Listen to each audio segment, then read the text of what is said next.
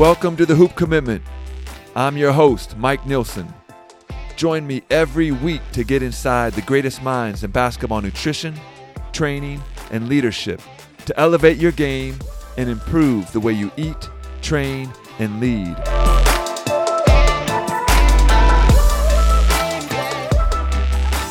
Welcome to episode four. Before we get going, I want to say a big thank you to all my friends, family, everyone that subscribed and rated the podcast. It really, really means a lot, especially coming from you guys because you helped me get to where I am today. I think back to being a young strength coach, and you make a lot of mistakes. Because not only is there a lot to learn about strength, conditioning, mobility, injury prevention, but you have to learn it for multiple sports. Because training a golfer for conditioning is a lot different than training a cross country athlete. And training a cross country athlete for strength is a lot different than training a basketball player. Each sport has its unique movement patterns, energy requirements, and even language and culture. And so I think back to the year 2000, my first year as a strength coach at Gonzaga, and I want to give a big thanks to our athletic director, Mike Roth, and our head athletic trainer back then, Steve DeLong, for giving me a shot when I probably wasn't the most qualified person on paper. But that's the kind of place Gonzaga is. They really believe and invest in people. And now you fast forward 20 years, and I'm so lucky that I get to do basketball strength and conditioning full time. Because it is really difficult to be a great coach at multiple sports. I think about one of my mentors, John Wooden, who won 10 national championships at UCLA, seven in a row. And I wonder if he would have had that same success if he was coaching football or volleyball. And I don't think so. Not at least at the Division 1 or professional level. Because at that level, you have to understand the small nuances and intricacies that only come with 10,000 hours and a passion for the game. And it's just too difficult and time consuming to do that with multiple sports. Just keeping up with nutrition, training, and leadership for basketball is a full time job. Especially now with the internet and social media, where you can see what all these other great strength coaches and nutritionists and leaders are doing with their programs. It's overwhelming to see all the great information out there.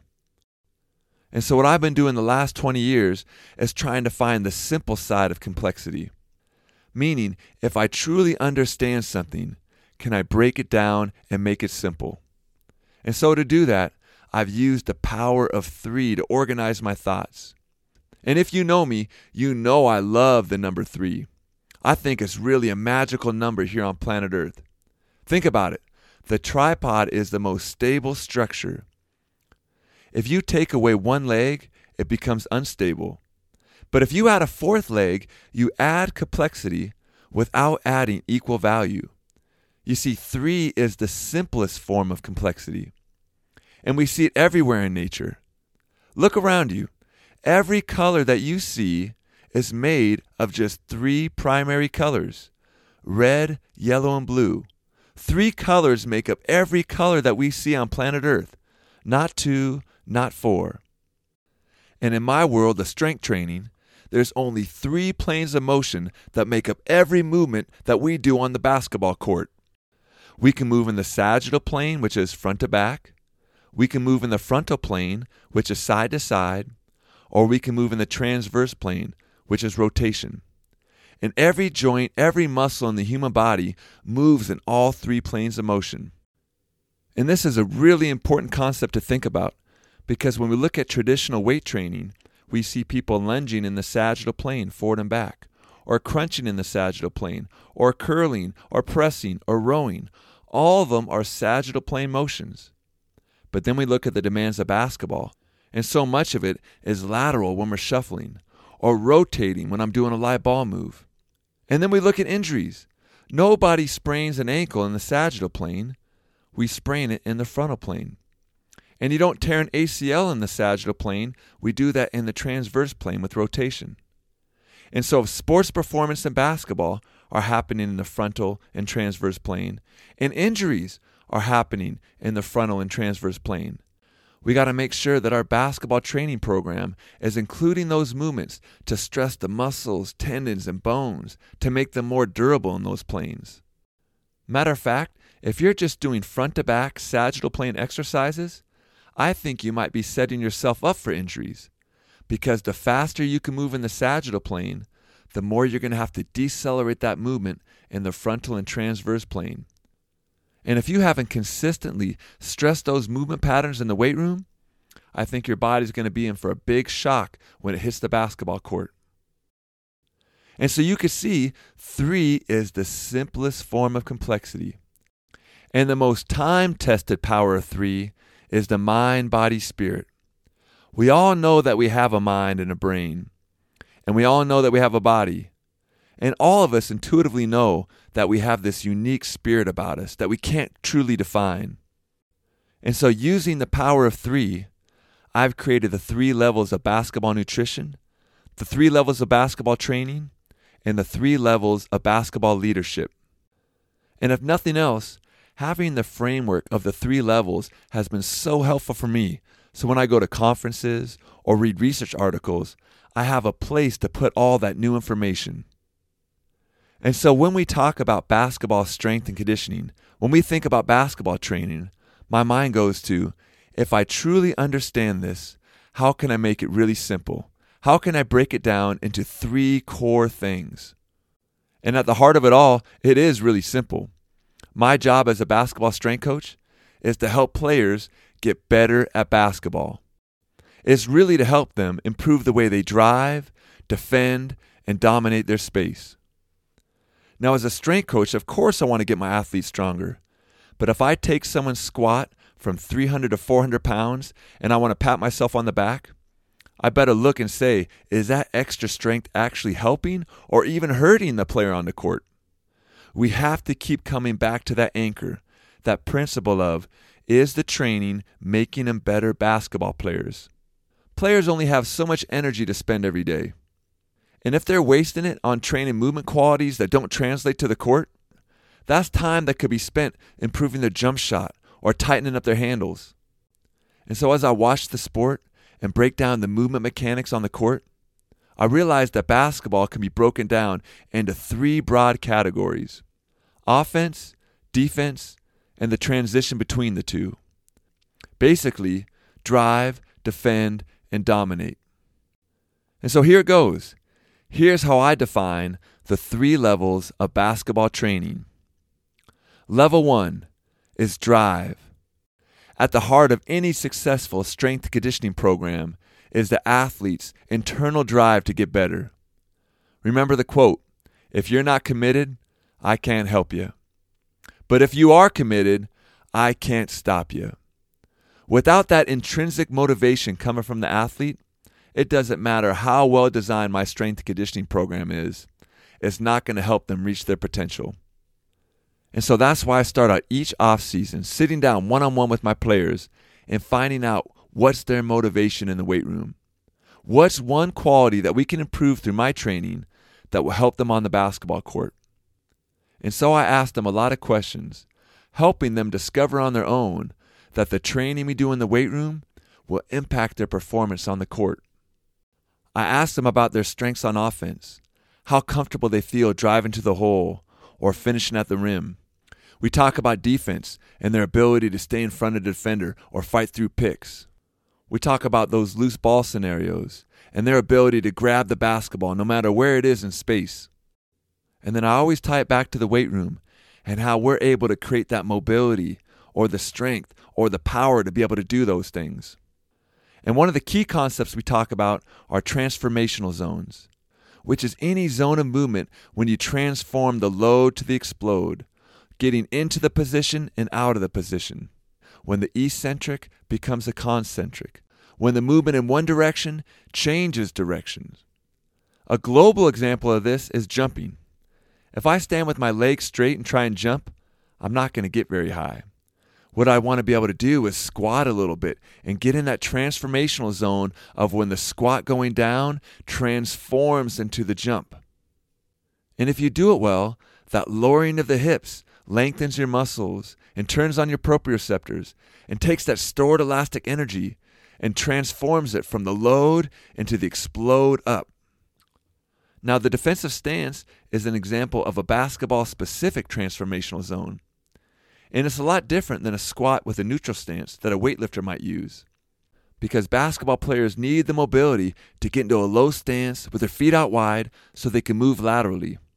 If their base is too narrow, they're going to be on ice skates. And so that wide stance is crucial. But think about it. As a basketball coach, how many times have you instructed a player to get lower and they just drop their shoulders down and the hips stay at the same height? And you say, No, get lower. And so they just lower the chest even further down to the ground. It's frustrating as a coach to have players not listen. But then when I get that same player in the weight room and have them squat, I realize that it's not a lack of effort. It's actually a lack of mobility. It's a lack of being able to drive in basketball specific transformational zones. And so that's why the foundation of all basketball training is drive. So, as a basketball strength conditioning coach, my first job is to make sure that my players have the necessary mobility to get into those basketball transformational zones. Take a direct drive to the basket as an example. As my player gets down into that deep right foot forward lunge, in their ankle, they need mobility in all three planes because we know that left ankle is going through not just dorsiflexion, but calcaneal inversion and external rotation of the lower leg. And that back hip is not just going through extension, but it's going through abduction and internal rotation. And depending what direction you're driving, that thoracic spine is probably going through extension, lateral flexion, and rotation. And what I found as I've really slowed down and taken time to assess my athletes, it's actually alarming how many of them don't have the necessary range of motion to get into those positions. And that's going to equate to not only a loss of performance, but also increasing the chance of injury. And so that's why I spend the first 10 to 15 minutes of every workout having my players drive into those basketball specific transformational zones making sure that their ankles, hips, spines, and shoulders can move in all three planes of motion. And once they're able to do that, then we have to get to level two, which is their ability to defend and hold that space. Basically, we want to be able to give that position strength and endurance. And just like level one, drive is a mindset, well, so is level two. Matter of fact, I think defense is mostly mindset. It's that physical toughness to stay in a stance and fight through screens. And it's that mental toughness to never lose track of the ball or the person you're guarding. If you look at any successful strength program, they all start with the individual player's desire and drive to get better, mixed with the toughness to keep going on even after the newness has worn off. And then it's my job as a strength coach, after I build mobility and take these athletes through new ranges of motion, I have to give them the strength to be able to hold those positions. It's really being able to get into that transformational zone and be able to move and operate there. So, if drive is the mobility, then defend is really the stability. And I'm not talking about stability and stillness. Nobody needs strength or balance when they're standing still. We need strength on the basketball court when we're driving forward, backwards, left and right, and rotating.